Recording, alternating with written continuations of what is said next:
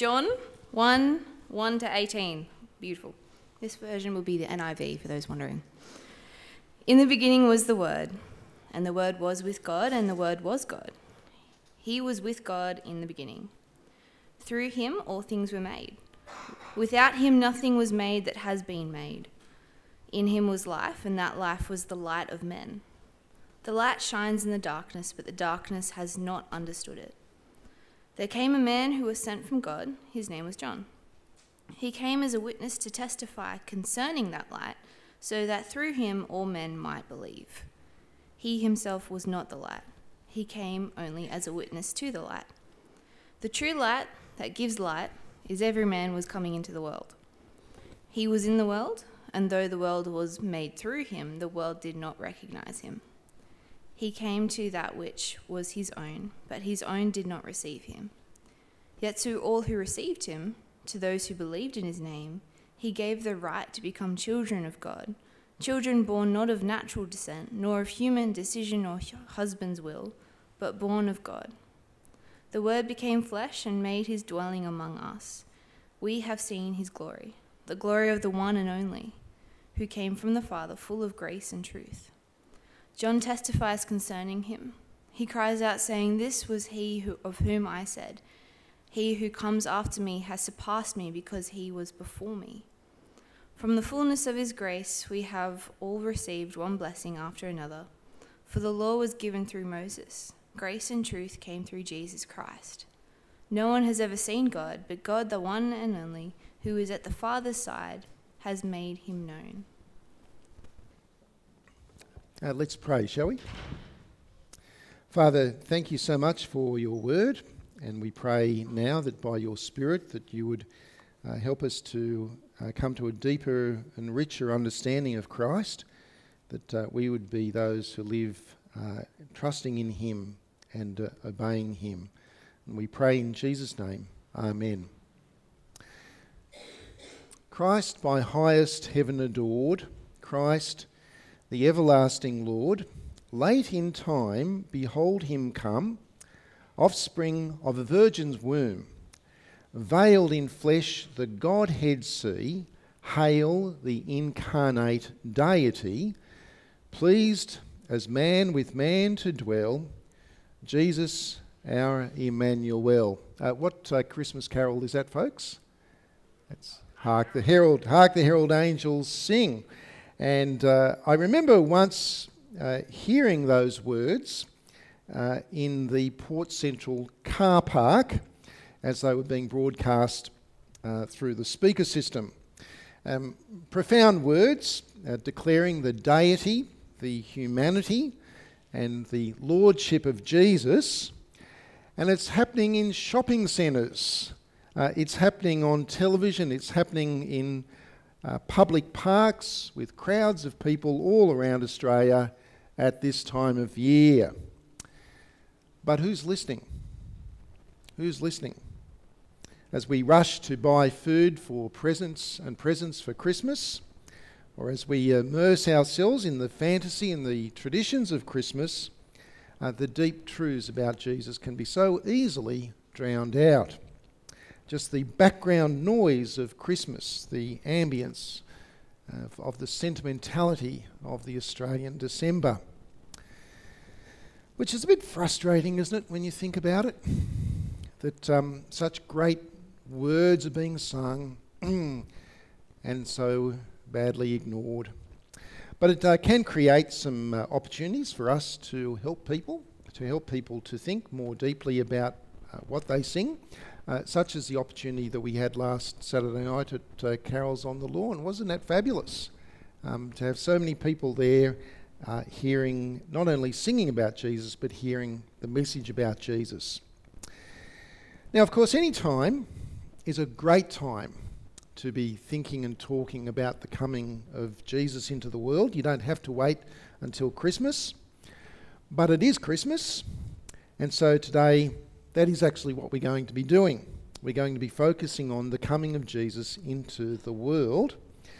Uh, because over the next uh, couple of months or so, we're going to be diving into the early part of John's Gospel, having just finished last week our series on 1 Corinthians.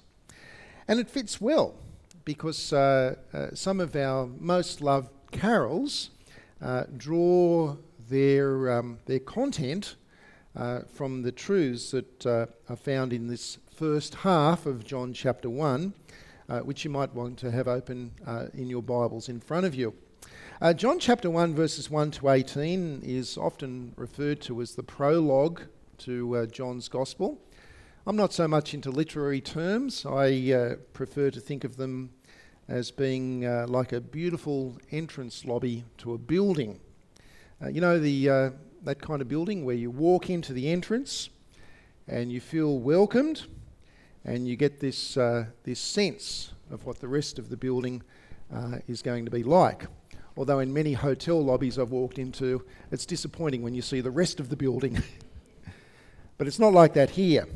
And it is like that here. This is an entrance lobby uh, into uh, John's Gospel. For in this passage, in this opening passage, the major themes of John's Gospel that we'll be exploring over coming weeks are introduced. Themes such as life and light, um, darkness and truth, uh, acceptance and rejection, uh, glory and grace, as they are revealed in the person and the work of the Lord Jesus. It's what John's gospel is about uh, in a nutshell.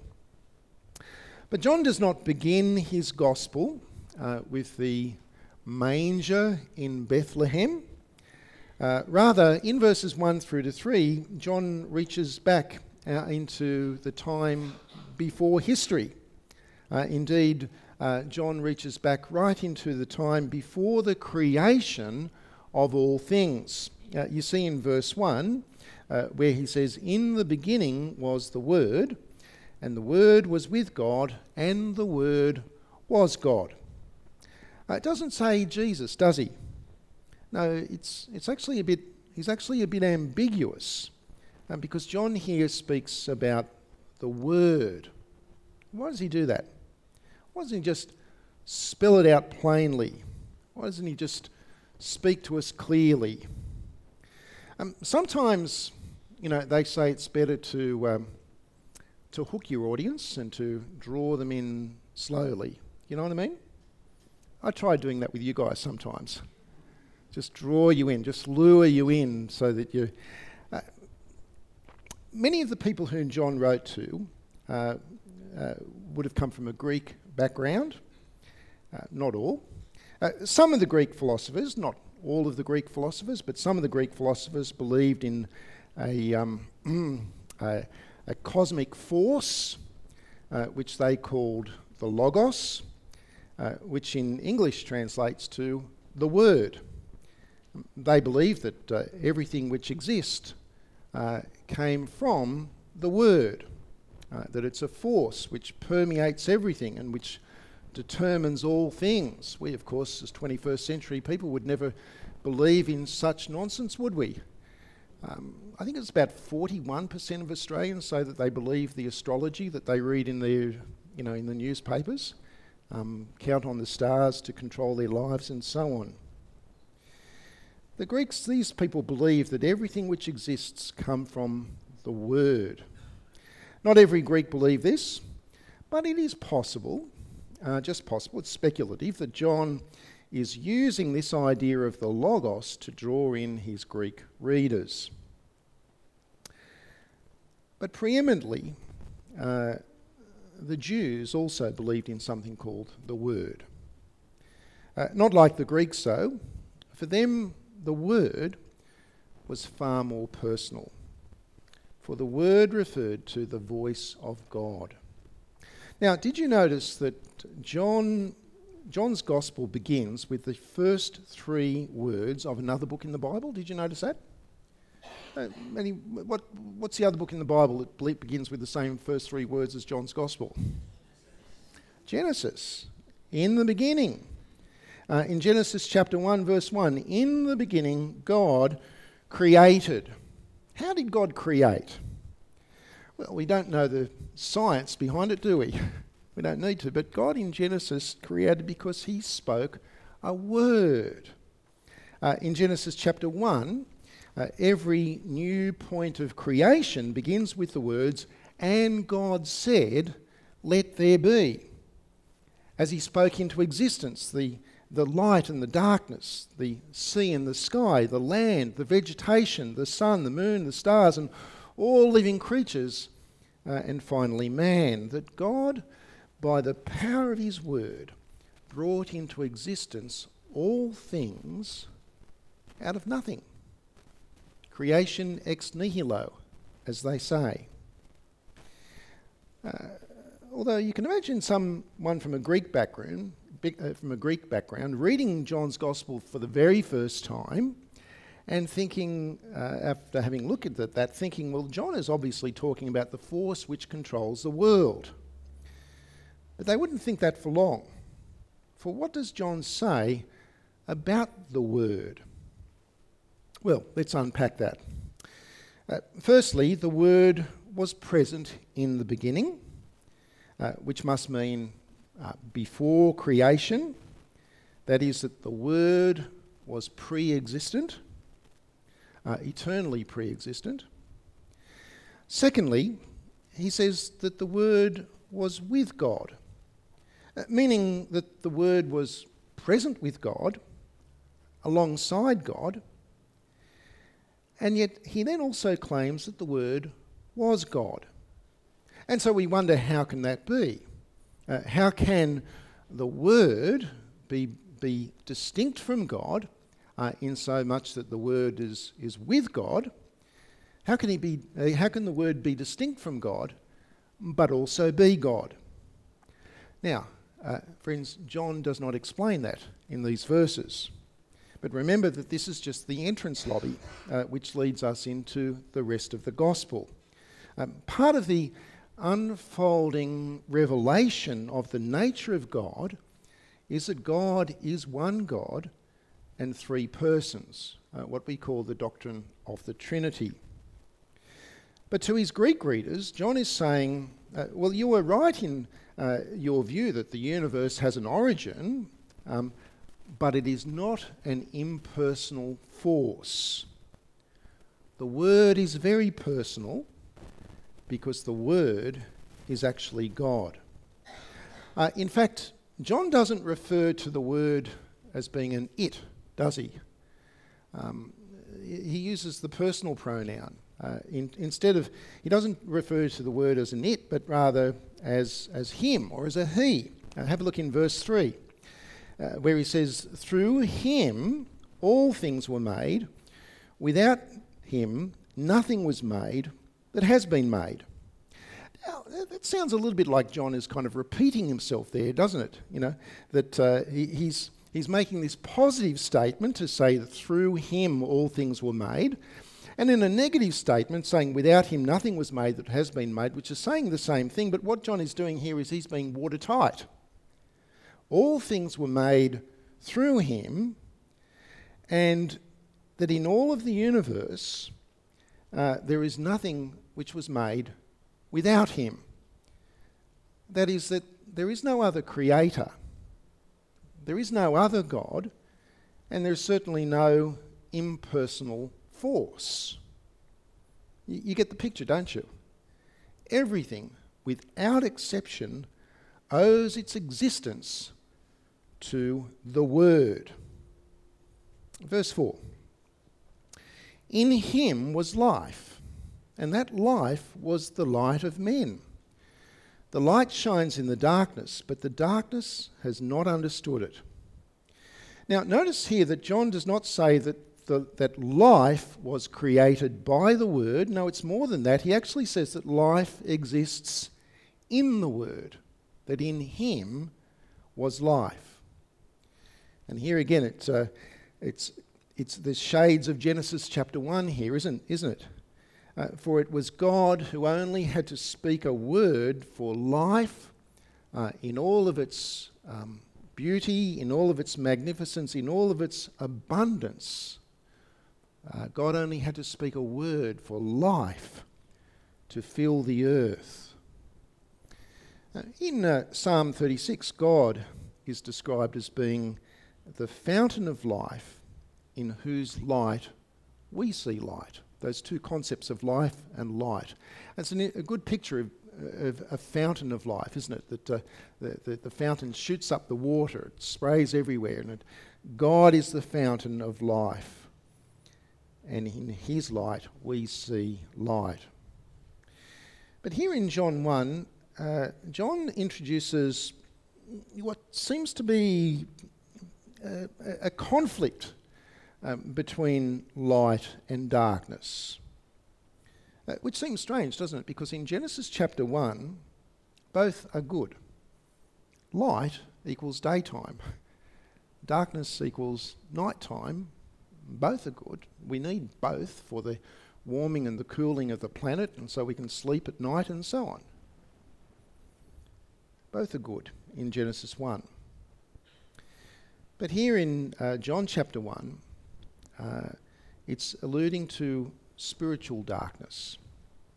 You see, darkness is not just the absence of photons, um, it's an attitude towards God, uh, whereby we, uh, His uh, creation, actually reject the life and the light that He brings.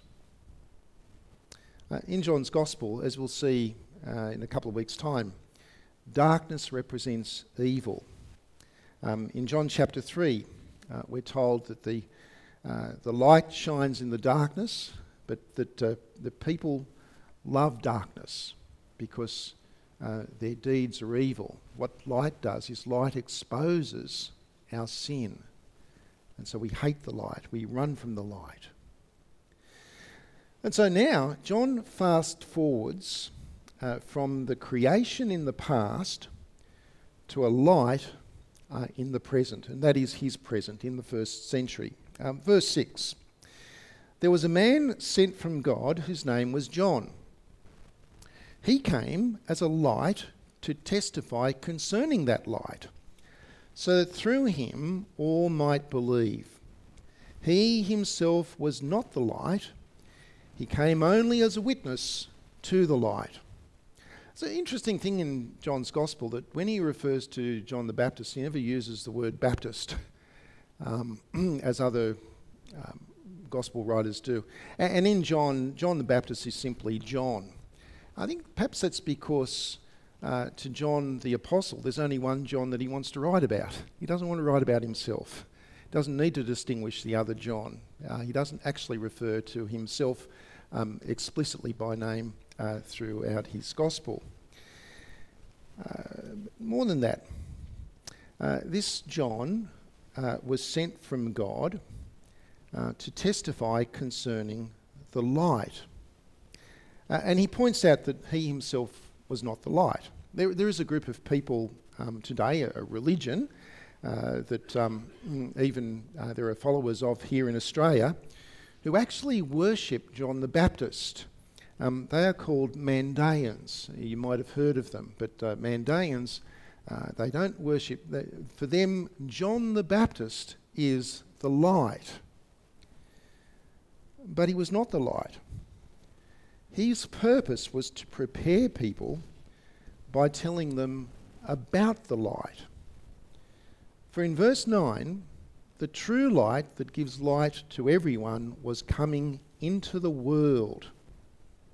He was in the world, says John in verse 10, and though the world was made through him, the world did not recognize him. He came to that which was his own, but his own did not receive him. Imagine that. Imagine that the creator of the universe, imagine that the one who existed for all of eternity, imagine the one who uh, created the sun, the moon, the stars. Imagine the one who put the planets in place and the one who breathes life into us, who gives us every breath of life. Imagine that, that if that one came to you and you didn't recognize him, so you dismissed him, ignored him, rejected him, turned away from him. It's unthinkable, isn't it? It's unthinkable. That's what I'd call a mistake wouldn't you? What a big mistake. Whereas in verse 11, those who accept him, those who believe in him, receive a new life. Life being breathed into them again. It's like the creation happening all over again.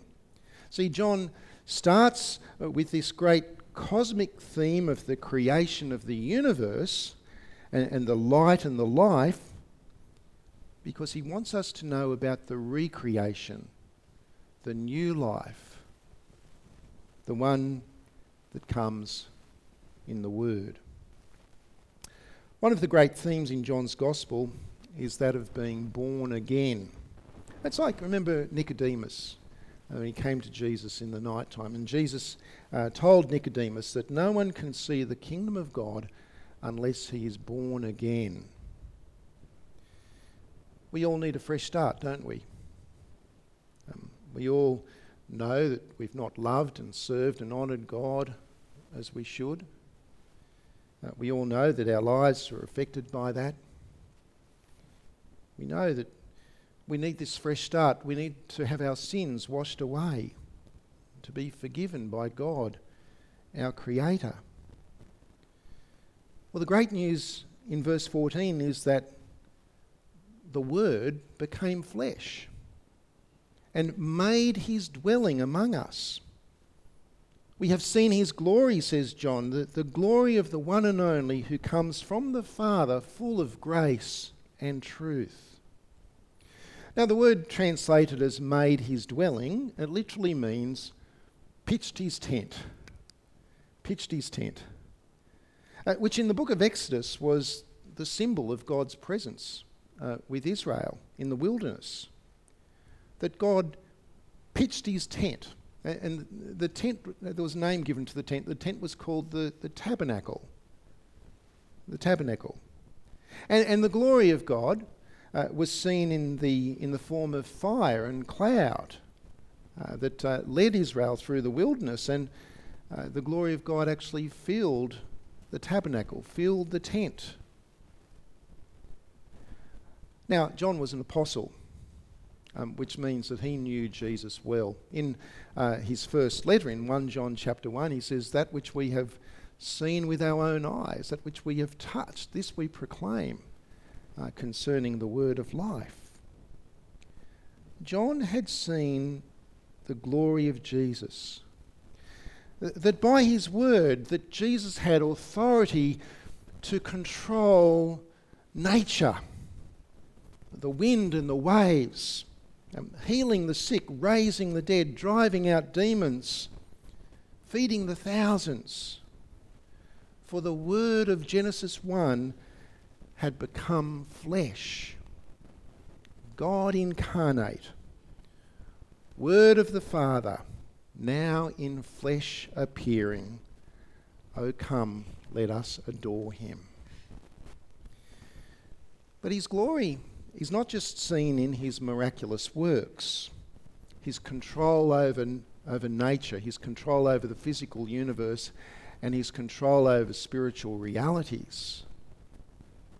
His glory is seen in his grace and in his truth, in his character and in his actions.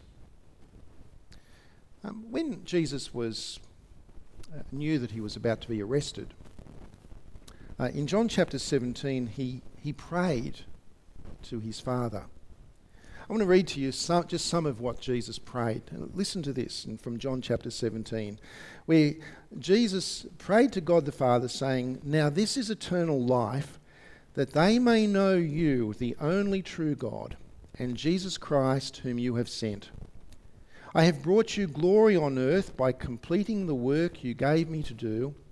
And now, Father, glorify me in your presence with the glory I had with you before the world began. You see that? For in the beginning was the Word, and the Word was with God, and the Word was God. And the Word was arrested, executed, and rose again for us in payment for our spiritual darkness, for our forgiveness, that we might enjoy the second birth, the life and the light that He brings. Now, see how John puts this in verse 16, where he says, From the fullness of His grace we have all received one blessing after another. For the law was given through Moses, grace and truth came through Jesus Christ. How incredibly gracious. How totally undeserved that the, creator of the entire universe should humble himself, should become a man, should be born in a cowshed and live and suffer and die for us and for our salvation. Uh, you know, some people ask, How can I know God? And, and people look at the, uh, the world around us and they look at the sun, the, the, at the sky, the heavens, and the stars and the planets, and, and they look at the beauty of the world in all of its uh, uh, intricacy and structure and design and, and, and are, are, in awe of that. And uh, there will be people who say, well, this really does look like there is a God, that there is a designer, that there is a creator behind of all of this. But how can I know who he is? How can I know who created all of this? And the answer to that is, well, look to Jesus for he is God in the flesh. And not only when you look at Jesus do you see the one who is the creator, you see the character of the one who has done all of this his grace and his truth. Uh, there's another verse in the carol, O Come All Ye Faithful, which is the one I quoted a few moments ago. And it goes this, like this it says, God from God, light from light, he who abhors not the virgin's womb very God, begotten, not created. Oh, come, let us adore him. Uh, powerful words, which, when sung, should really create a reaction, a, a reaction one way or the other. Uh, for to say that Jesus, the man, is actually God in the flesh, that is nothing like saying that Santa Claus lives on the North Pole. It's nothing like that. It's a bold statement, a bold statement of ultimate reality which should challenge the very way that we live our lives. Um, and yet, there's so much apathy, isn't it? But apathy is, is just not a valid response. You know the apathy that I'm talking about. You know, we, you know, nice tune, familiar words, we just love this time of year, and yes, Christmas is about Jesus. And friends, if the eternal Word became flesh and made his dwelling amongst us, then the right response is to receive him, to believe in him, to be forgiven by him. Have you done that yet? Have you turned your life over to trusting the Lord Jesus and living for him? You know, the, the power, one of the powerful messages of Christmas is that the creator of the entire universe is not just some meaningless, impersonal force, but he's the personal God, the one who knows you, the one who loves you, the one who became like you in order to die for you and rise again, risen with healing in his wings, as the carol puts it. Let's pray. Father in heaven, we want to thank you so much for your reveal, revelation of yourself in the person and the work of Jesus. And Father, we are just in awe at the incredible grace upon grace that's been bestowed upon us. We pray for each one of us that we would uh, understand with a, a, greater degree of, um, of uh, faith and knowledge and uh, Uh, who Jesus is and why he came and what he's done for us. That we would be people who live our lives trusting in him and loving and serving Him. And this we pray in His name. Amen.